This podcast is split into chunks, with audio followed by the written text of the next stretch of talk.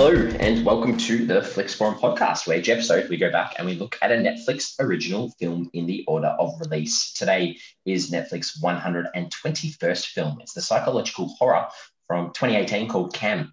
It's directed by Daniel Goldhaber. Stars Madeline Brewer, Patch Darragh, Melora Walters, Devin Druid, Imani Hakim, and Michael Dempsey. And I said them a lot better than I did the last episode. MJ, how are you?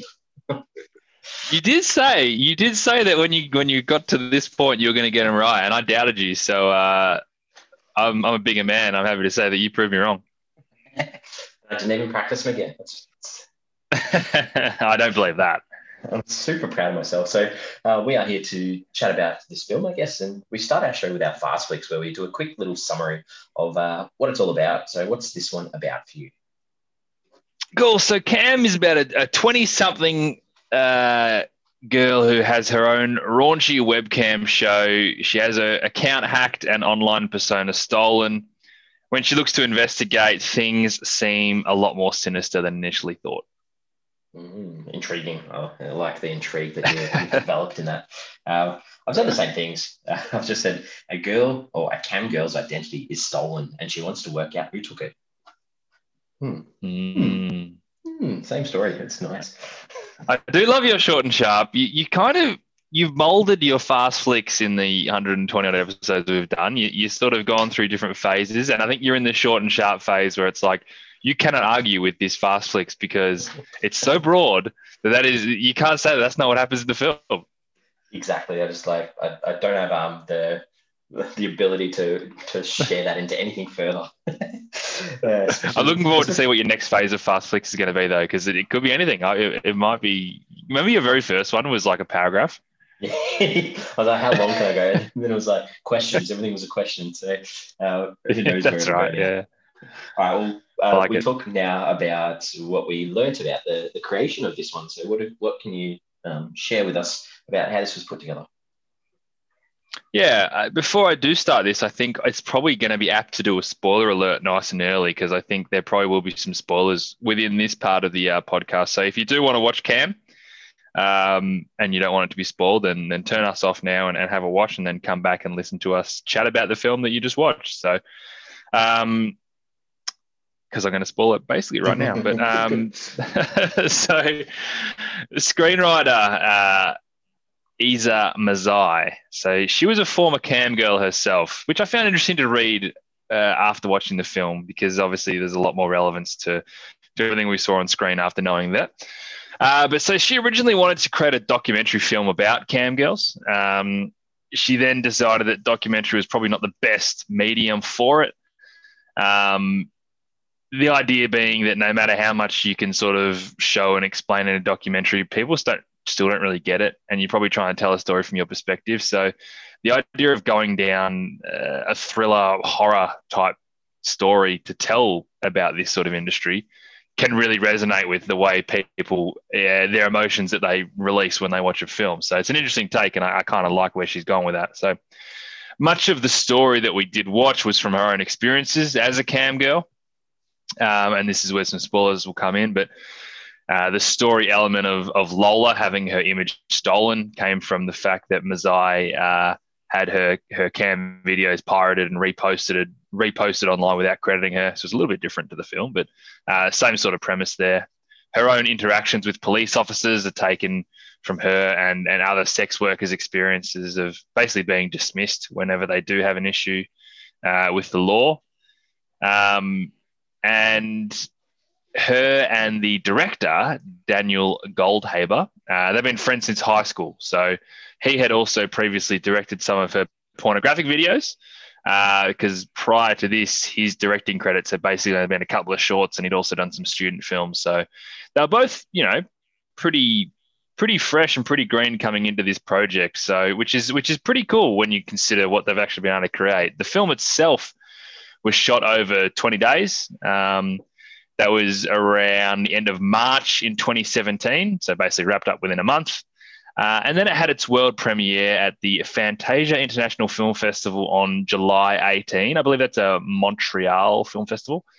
Uh, and basically, not long after that, Netflix jumped on and acquired the distribution rights to the film. Uh, and then it was released on Netflix in November or on November 16 in in 2018. So one of the films we, we saw this a while back when Netflix uh, jumped on a lot of films from festivals, chucked them on their service as soon as they saw them. Obviously, there's there's always a bit of a bidding war with other studios when it comes to that, uh, and they got this one nice and early, and and here we are.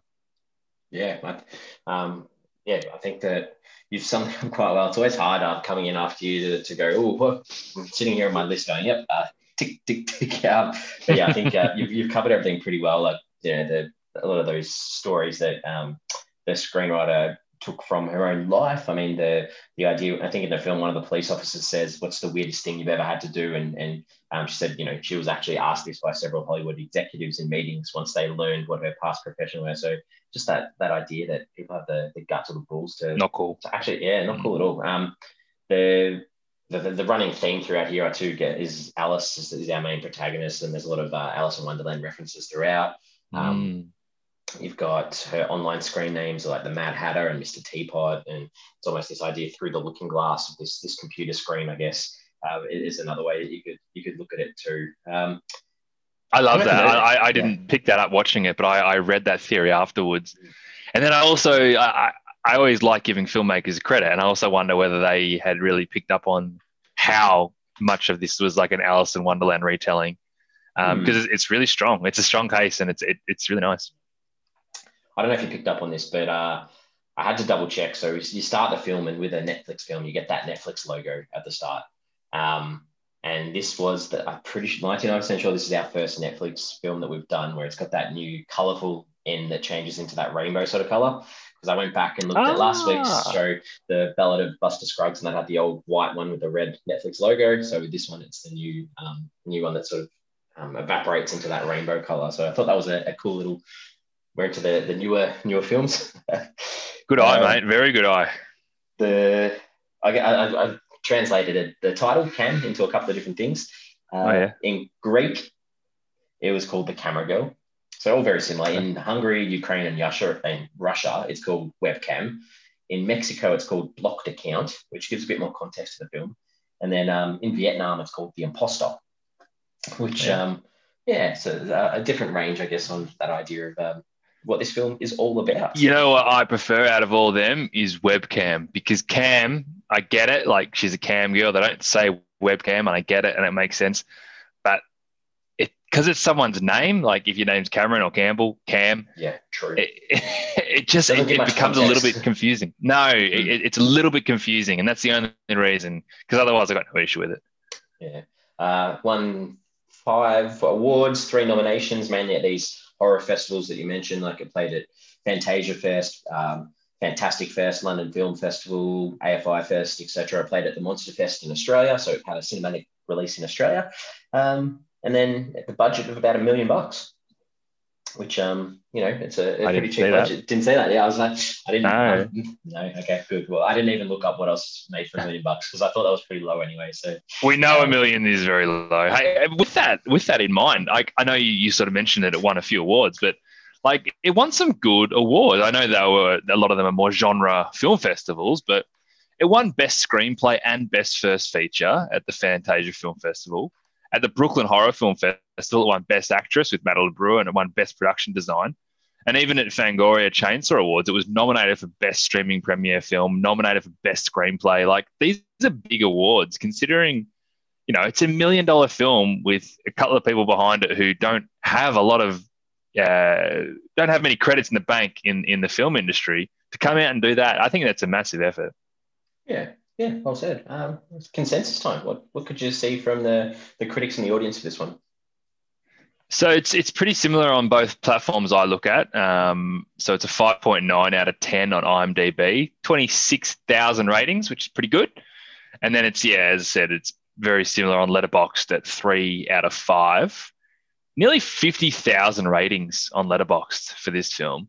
And I actually do recall seeing probably when this film, maybe six months after this film came out, reading an article. Basically, I think it's just one of those clickbait things on Facebook that, that struck my attention. Basically, saying you got to watch this this film on Netflix. Like it, it, it's doing some sort of good work with with um with the people who are more into their films and people who actually wanting to watch this. And and the fact that it's got nearly double the amount of ratings on Letterboxd and IMDb is certainly something I've never seen. extremely high. Um, and talking of extremely high, Rotten Tomatoes, the critics had this at 93% on 98. Well, that's why I'm reading articles about it. yeah. Um, certified fresh. Uh, the audience, though, had it a lot lower, very similar to what we had for the others at 54% on about 1,200. Yeah. So um, that is yeah, a lot lower. crit- yeah, critics loved this this one, indeed. Mm.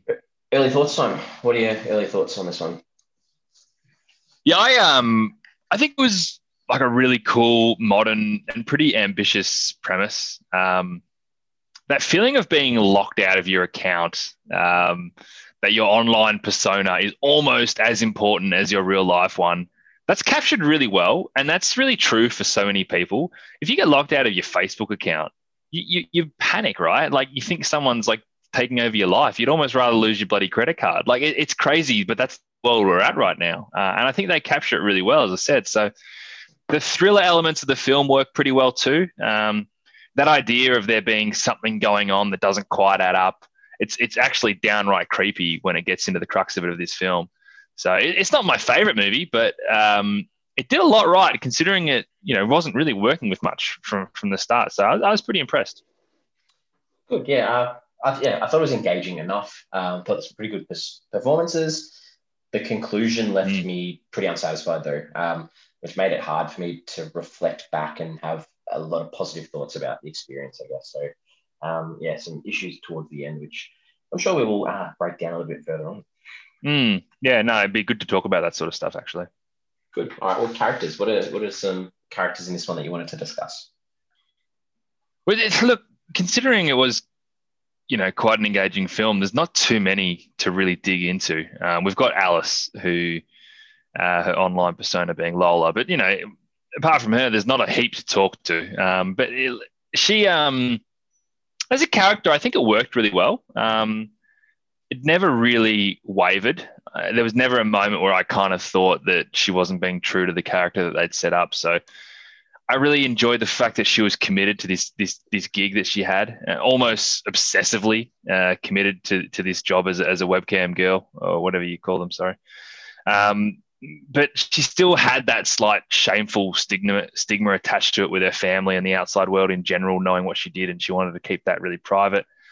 But for her, it was all about the the gravitas that comes with it. Like uh, even when her online persona was receiving all this praise and doing really well, you know, she didn't like the fact that she was missing out on all that. So um, she put so much on the line to recapture that gravitas that she was receiving that she went down a really dangerous road to get to the bottom of it, which is why I, I was probably more satisfied with the ending. You know, the idea of her jumping back on the horse because you know this is her thing and this is what she does, and yeah, she's almost obsessed with that profession. Yeah, I I think you've, you've put it very well. Um, I think the performance worked really made you feel a lot more for this character and, and understand what was going on. But just I guess in comparison, what you're saying, like I, I felt like I needed more as to why she was working in this industry or like what had drawn her to this industry in the first place. Um, and I guess a bit of that is about that self gratification, and, and you know she's always talking about making up the ranks and making it to number one. And Mm. um, like I, I wanted to know as a character, if she got to number one, would, does that mean she's got enough cash that she's happy to give it away and try something else, or um, that? What do that you reckon? well, well, the, the mum gave her praise and you know seemed supportive even when it comes out what she does for a profession, and and she Yep. wasn't able to take that on board. So it was almost like this idea that uh, she's happy for for all this um, likes and all this interest from random people that mean nothing to her, whereas the people in her actual life that her brother and her mum, she wasn't able to. The brother seemed switched on, and, and the brother seemed like he didn't really want much to do with that situation, but she couldn't read that. She was more more worried about the superficial ideas, which oh, for sure. um, yeah, I guess that was yeah how I, I felt about her. Yeah, well, she was obsessive with it. But I mean, it's like anyone who puts everything they can into getting number one, no matter whether it's sport, whether it's gaming, whether it's you know whether it's in your own line of work, and depending what number one actually means for you. Once you get there, you, you're not satisfied, and you're not going to stop. You, you find another goal, or you find another obsession to keep drawing on. And you, f- if she got to number one, she would be obsessed with maintaining number one or, or doing something outlandish to to stay there. That was her personality. Yeah. All right. Who else have you got? I've got Tinker. Uh, I didn't catch his, his actual name, but his um, obviously Arnold. online name. Yeah, Arnold, that's right. Um, I also thought as a character, he was captured pretty well. I mean, these guys exist, right, in the real world. And, and I imagine they would be obsessive, stalkerish, elusive, sweaty, you know, unsure of themselves. But I mean, his obsession is more about the connection he has online rather than in person as well. So even though he finally gets Lola, his Lola, into his hotel room and he planned to help her, he still couldn't resist logging on and connecting with something that he knows is already a bot. But he lives in that world basically and, and doesn't really function very well outside of it. Yep. Yeah. Yep. I just is a creep. the, the the men in this um in this film are all uh, there's not many positives apart from the brother who we didn't even get to see enough of. Um, yeah, his mate, his mates are all you know all they care about is that their mates with you know the their brother their brothers into this sort of stuff, their brothers sisters into this sort of stuff, and yeah. Um, yeah, it was hard to find any redeeming qualities in in Barney as well, who similar sort of um, sort of character that just didn't seem to have any nice qualities about him.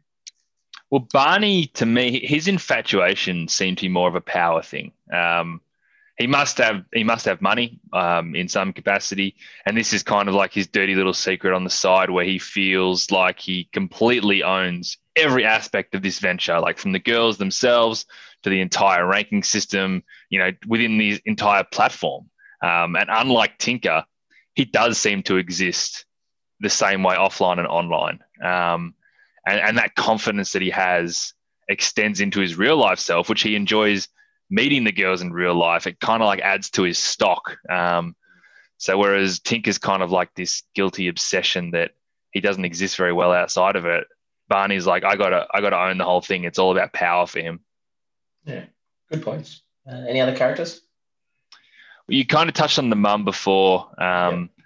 and I, I just I like how she respected what her daughter was doing, um, and I think I think that's important because that empowerment statement within the film is important. That it's like it doesn't matter what you're doing as long as you're committing to it and, you, and you're sticking to your own morals, and that's okay.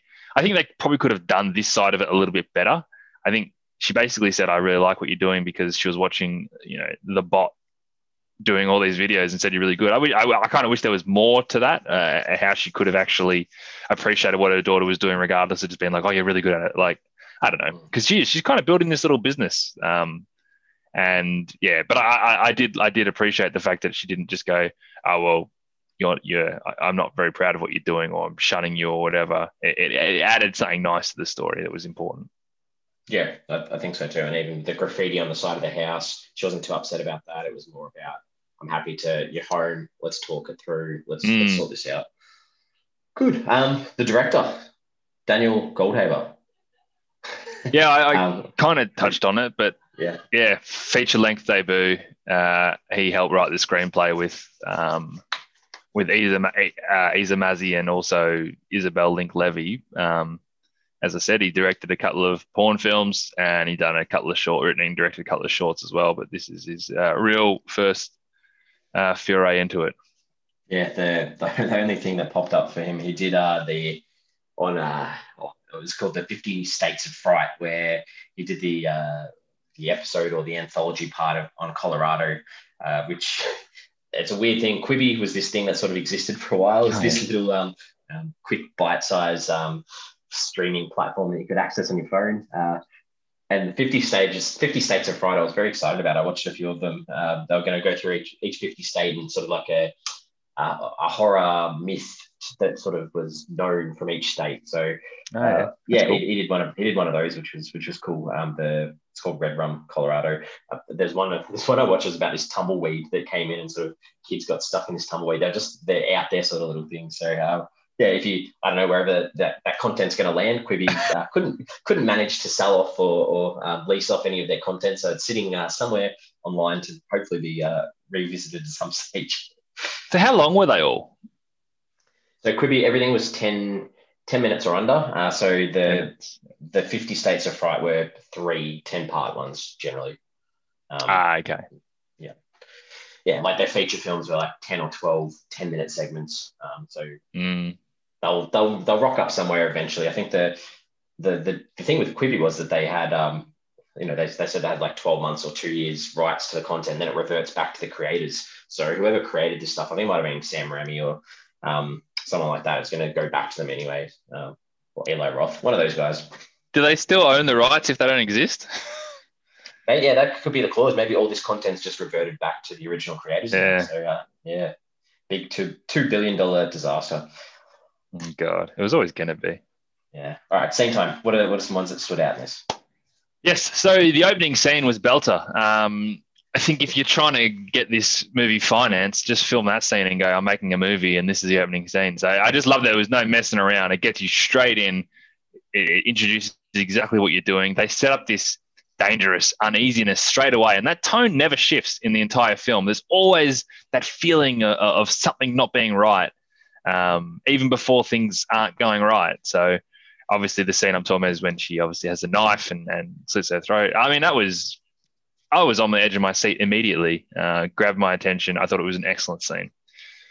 Um, following on from that was when she got hacked, and you kind of just assume that it's an old video that they're playing, and and she's looking through the calendar trying to find out when she did this bathtub scene or this inflatable pool scene. Uh, and then when she types "hello" um, as Mr. Teapot or whatever, yeah, and then and then the the bot says back, you know, hello, Mr. Teapot. That was awesome. That was that was when I was like, this movie is actually to go up a notch. This is more than what I was anticipating. So I was very, very impressed with that. And and the other thing that I did like about this film was was when Lola or Alice discovered that she didn't know what she looked like. Uh, again, I think every time the movie got a little bit not stale, but it it, it kept taking turns at a nice uh, nice pace as to when we wanted something more interesting to happen. And when you realize, like, okay, there's something about this that she doesn't know that they look exactly the same. What is this? You know, it's not a person. It's not a look-alike. Yeah, it, it's more. It's more technical than that, and uh, Yeah. that that piqued my interest as well. Good. Is that it? That's it. Yeah, I'm just going to repeat uh, what you said that opening scene because I didn't know what this film was about. Um, Mm. So to me, that first couple of minutes where they're talking about all these um, sex toys and camming and all this sort of stuff, I was like, geez, what, what on earth are we watching? Um, it really surprised, really, really surprised me. And then, like you mentioned, that throat um, slicing sort of scene, like I was like, okay, well, now I know what this film's about, and I did not know this is what we were covering this week. So uh, the the shock or surprise, I guess, was uh, what got me with that. I'll give All you right. that. Yeah, What are some things that uh, you didn't like in this one? that was the only scene you liked, mate. Yeah, I haven't got anything else. Sorry. Right. No, don't apologize. Um, yeah, there were two things I didn't like in this film. One was, and I hate that this was obviously something that was important to them as the filmmakers and especially um, as as a writer. I didn't like the scene with the cops. I didn't like it when he creeped out on her, and and then they just didn't help at all. Um, everything else to that point that was a roadblock felt like a realistic roadblock to me. Um, obviously, trying to get the account sorted um, her her mum finding out about it. All these things that were, were difficult for her were like, oh, I can understand why that's happened. That sucks. Let's work through it. This felt just like we put it in for the sake of putting it in, which they kind of did, but it just didn't feel right. Uh, and I hate to think that that maybe is the way that these things are handled. It just didn't feel right. So I, I, I- I could be completely naive right now by saying this, but watching the film didn't work for me. Yeah, that's fair. Um, and then, then the other thing I didn't like is when she didn't tell um, Barney what was going on. I, I don't think she had any reason to lie to him. Uh, when he discovered that she was online and then she was in the bathroom, just be like, "Yeah, I got hacked. Something's up." Like he wasn't dangerous per se within this environment. Like he was probably somewhat dangerous to be hanging out with too much, but he wasn't like it, I, I never thought he was in on it. So it wasn't like you were trying to hide things from him. So it kind of annoyed me that she didn't do that because she was pretty savvy for the entire film and she made good decisions. Um, so that one didn't work for me either. Yeah, I, the more so uh, the same scene. To me, that whole idea of him trying to attack her in the Mm. bathroom in like this open restaurant that that looked like there were lots of people around just didn't didn't seem right. That that this guy would think that he could get away with something like that in Well, that's the power thing that he's got though, Yeah. right? Like he, he he's got this ownership over her. He, Mm. feels. Yeah, but I, I don't know. It just felt like there's other ways to show power, like like you mentioned, because she locks herself in the bathroom, and obviously he's on the he's got the notification that she's online and she's in the mm. toilet. Like I don't know, just he drew conclusions that out of nowhere about mm. like surely a normal person be like, okay, what's going on? All of a sudden it's like she's calling him. How how does that make sense if there's someone else online when he can see it's the same image? Like there's just more to I it. Agree. And I thought it was a brush. Um, and I know that you're talking about this power that he has, but it was just a brush decision to make. Um, but it was also weird by her to like hide from it, like just yeah, like yeah, I that was the whole thing didn't really add up. Yeah, um, I, I thought the whole you know she's decided she needs to do the the joint show and goes to like the the, the set or the location where everyone's filming things and the whole idea of that mm. that toy that sort of made them lose sensation. Um, I don't know. I just I don't know if it was needed. It, it didn't make me laugh. I, I don't know whether it's just something that the, the writers didn't make me laugh. Something, yeah, yeah. Because it was like she woke up, you know, in bed, obviously in quite a lot of pain or lost sensation or whatever it was. I don't know. It just didn't didn't fit right. Um, mm. I mentioned this before, but that scene with the mum and um, her saying that she'd she'd watched the content and, and, thought it was all right, sort of thing. I just would have liked her response to be not just shut mum down straight away. As did I, it would have been nice to have someone else on board with her rather than her being this lone um, mm. person throughout that whenever she reached out, no one listened to her. And the mum was the one that actually did reach out and she just sort of knocked her back. Yeah, it's not a bad um, point, actually. Although I wonder if there was a level of her knowing that the next steps that she was going to take were pretty dangerous and didn't want to drag her into it. But yeah, it's good. I, I think that scene could have been done differently anyway. Yeah. Uh, last one is just that the the end, the trying to overcome the bot and the smashing the head on the table and and then starting a new account. Like I don't know. I get that she's committed to this profession, committed to doing what she wants to do, and it's sort of like this empowerment idea that you know she's strong enough to continue. But at the same time, you can be still strong and say, I need to piss this off and, and go somewhere else. Um, so that sort of annoyed me a little bit. I think maybe yeah, just it, yeah. yeah, it was just so close to her overcoming this bot by by injuring herself. It was just I don't know. I just really wasn't a fan. Yeah, I, I get I get it. I, I, I think I was satisfied with her ability to overcome it and then still just stick to her guns and be like, this is what I do. I'm not getting bullied out of this. Um, so that's why I did. I actually did like the fact that she kept kept going and created that new account and, and wanted to go again. In terms of her smashing her face in and doing it, I I, I, I liked the heightenedness of that scene.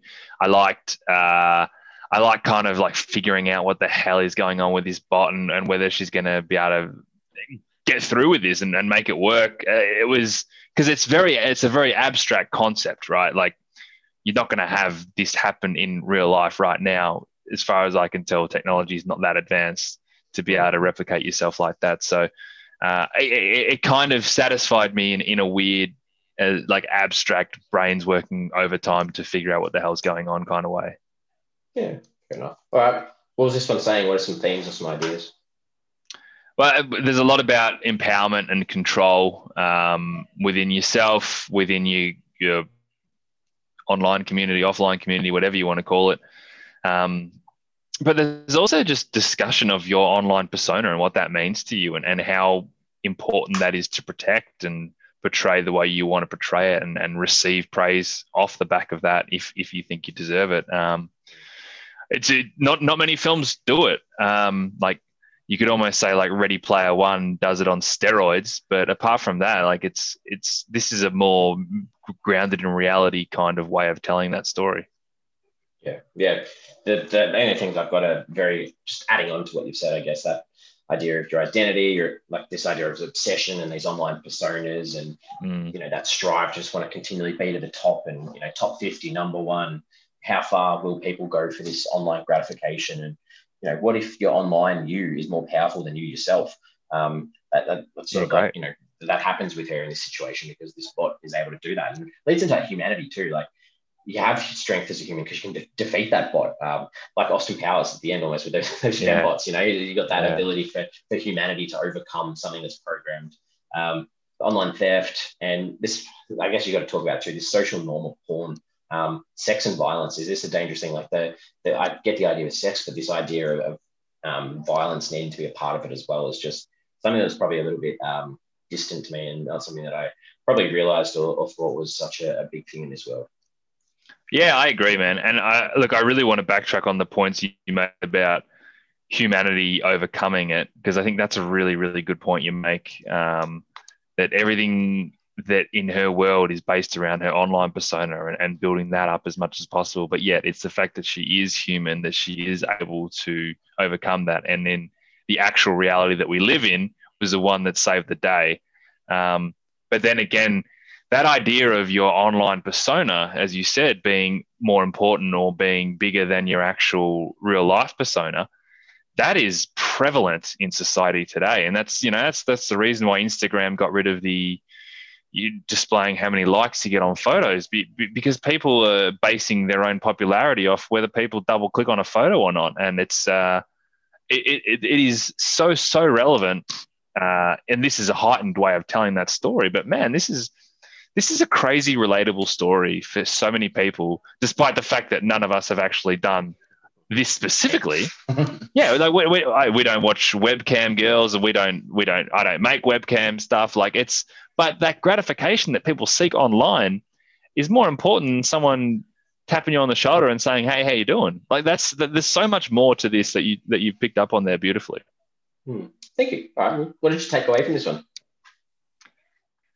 Well, as, as, a, as a movie, I think the thriller side of things actually worked really well. Um, they, they have that real unknown that they set up. So, firstly, they obviously set up this tone of uneasiness, and then you know something is off and, and something's going to go wrong at any time. But then the actual plot being around not knowing who is in control of this account, who's behind it, how it's really working. It's it's a really engaging way to watch a movie, and I think it's a perfect perfect way to frame a 90 minute film where they really do want you to be completely engaged the whole time. They don't want to give you a break, and that that works for a short film. It was great. Yeah, I, mine sort of leads on to, to the last part you're talking about, where I think this is probably a good wake up call for a lot of young people about their online presence and their identity, um, and yeah, how, who they interact with and what they say can can lead to real life situations or real life problems um, and real life emotions. So yeah, I think that's a kick-ass takeaway. That's awesome. Hmm. All right, I'm JB. Did you jump on to check anyone out at any stage? I did. This was a good one because I was, it was really pissing me off that I couldn't figure out who the hell the brother was. Like, Jordan, like so familiar. I'm like, I know this dude, and it was um, Tyler from 13 Reasons Why, which I, I didn't watch the. I think I've only seen the first two seasons of that show. I felt like one of those shows that really should have been a one and done kind of show. Like it was a great first season and don't try and capitalize on the money that you've made off it. Just just let it let it be. Um, but anyway, that was him. Yeah, first first time he came on the screen, he was mine as well. I was like, "That's the kid from Thirteen Reasons Why." So I was correct. So I was happy with that. Um, You're better than me. It's driving me crazy. and I think um, the, the, same sort of outlook on that show. I think we got to the, the end of season two, which um, this kid, who I think Tyler's his character in the show, has a pretty big uh, part him, at the end of that season, and then yeah. the start of the third season, we're just like, "Nah, this is rubbish." So uh, I didn't even yeah. start it. I didn't even start the third season. Good. All right. Um, us talking on a Netflix uh, podcast about it, poorly about a Netflix show. oh, if they want to pay us to do this, then we'll, we'll talk more favorably about the rest of their content. Question time. Have you got anything you wanted to ask? Yeah, I, you kind of touched on the ending. Um, but I, I kind of want more. No, I'm not talking about her recreating that persona. Right? That, that let's that's the that the tack on. But do you think the ending was too unrealistic, or, or, is that too naive a question? Like, can because we're talking about technology that, as far as I know, doesn't exist to that level. Do you think that tainted the film a little bit? Yes, I, I had a similar thing because I was like, "Are you happy with just to put the ending down to being a doppelganger as a bot?" Like that's that's the conclusion that they lead you in is that the technology is so advanced that someone can just input mm. you, you, you can put the you put your data in yourself and then they can use that that data that you put into you know they they hinted that it was because she logged into her account at the the venue that they did recordings from and and all things like that and uh, yeah I was I was a little bit disappointed that um, without a, a you know if I was her I'd want to see who the person or who the, the owner or the people that own this company are and why are they doing this rather than just signing up for another account and doing it over again. Yeah, so a bit too far fetched, right? You're like, ah, yeah. well, that can't really happen, so it's a bit of a cop out. Yeah, yeah. I think I kind of liked it for the reasons that were less practical and more telling a really good story about, or not story, a really good mess, sending a really good message about what to look out for, what to be careful for, and, and what you can do to work your way around it. But yeah, I, I, I do get it. It could have been a cleaner, and it would have been a, a real, an absolute belter of a movie if that was the case. Hmm. Um, anything else? No, that was the only question I had for you. Uh, uh, just a hypothetical. Why did she start working in this industry? I, I just really want an answer for that. Um, it's a really good question. Yeah, uh, well, you you sort of mentioned at the start, and and yeah, I, it might have been nice to know. It, it didn't it didn't bother me because you, you, can understand how invested she is in it, and, and you probably get the impression that maybe she was looking for work in fields that didn't suit her. She was never satisfied with her. She stumbled across this and was instantly gratified by the way that it functioned, and, and all of a sudden realized that this is something that I'm good at and I'm actually going to invest a lot of time, effort, and money into making myself the best web girl. What do they call cam girl? Oh, cam girl. I'm that wrong. Cam girl, the best cam girl I can be. That's that's how I sort of read it. But it would have been nice to. It, it could have done with it. But then it maybe takes away a little bit from the thriller element. That's just this bang bang. Here we go. Um, but yeah, it's a good question. Uh, that's a fair answer because I don't have one. So yeah, good. All right, I think that's time to start to wrap this up. And we give a rating out of five at the end to give an average out of five and hit us off. Yeah, this was a really enjoyable, short, sharp thriller. Um, it kept me on my toes. It explores an environment that is foreign to me, but it feels really close to home at the same time because of its ability to draw me in on this feeling of being locked out. Um, and, and all of that combined with that uneasy, wary tone that's set up immediately it made for a pretty compelling watch for me. So it's three and a half stars for Cam. Nice, good. Um, yeah, performances, ideas all went fairly well. To me, it just needed some more rounding out uh, to make it more believable. I think, like you mentioned at the end, and um, it probably would have stuck with me a bit more. So I'm giving it a two and a half out of five, which gives us an average of a three. Nice. Basically what the rest of the world is saying. Yeah, they bring us together and we can combine to be like everyone else. Um, we, have, we have social platforms. We have Twitter, Facebook, Instagram. Um, question this week is: Who's the movie's intended audience? Who, who, who do you make this film for? Um, uh, do you make it for? Is it to get those teen boys on because they're like, oh, you know, this idea of this industry, and and then send them a message that you know it's not necessarily a, a, a beautiful world for these people. I'm not sure. I don't know. I, I think it's really far reaching. I, I don't think mm. this is a, you, you know, girls who are 16 to 30 who can completely understand the idea of online gratification or boys who maybe just want to be a little bit pervy and, and, and get the idea of it because because it's this whole story is within a really nice thriller means that if you're a, if you're a movie fan you can really enjoy this film um, yeah I, I think there's a lot more to it than than anything too pigeonholed but I like how you mentioned we've got our social channels. So please give us a few likes and some shares so we can have that gratification too. we, we live off it, please. we are back again next week for a Christmas film. It's a romantic Christmas comedy from 2018 called The Princess Switch. It's directed by Mike Rohl and it stars Vanessa Hudgens, Sam Palladio, and Nick Sagar. That's what we've got next week for you. It is an enormous change of pace. Yes, massively. Uh, hopefully, something that's got a little bit of a nice sentimentality to it. You know me and Christmas films. Yes, I'm hoping that you're going to enjoy it. So, Vanessa Hudgens, I'm, I'm not complaining.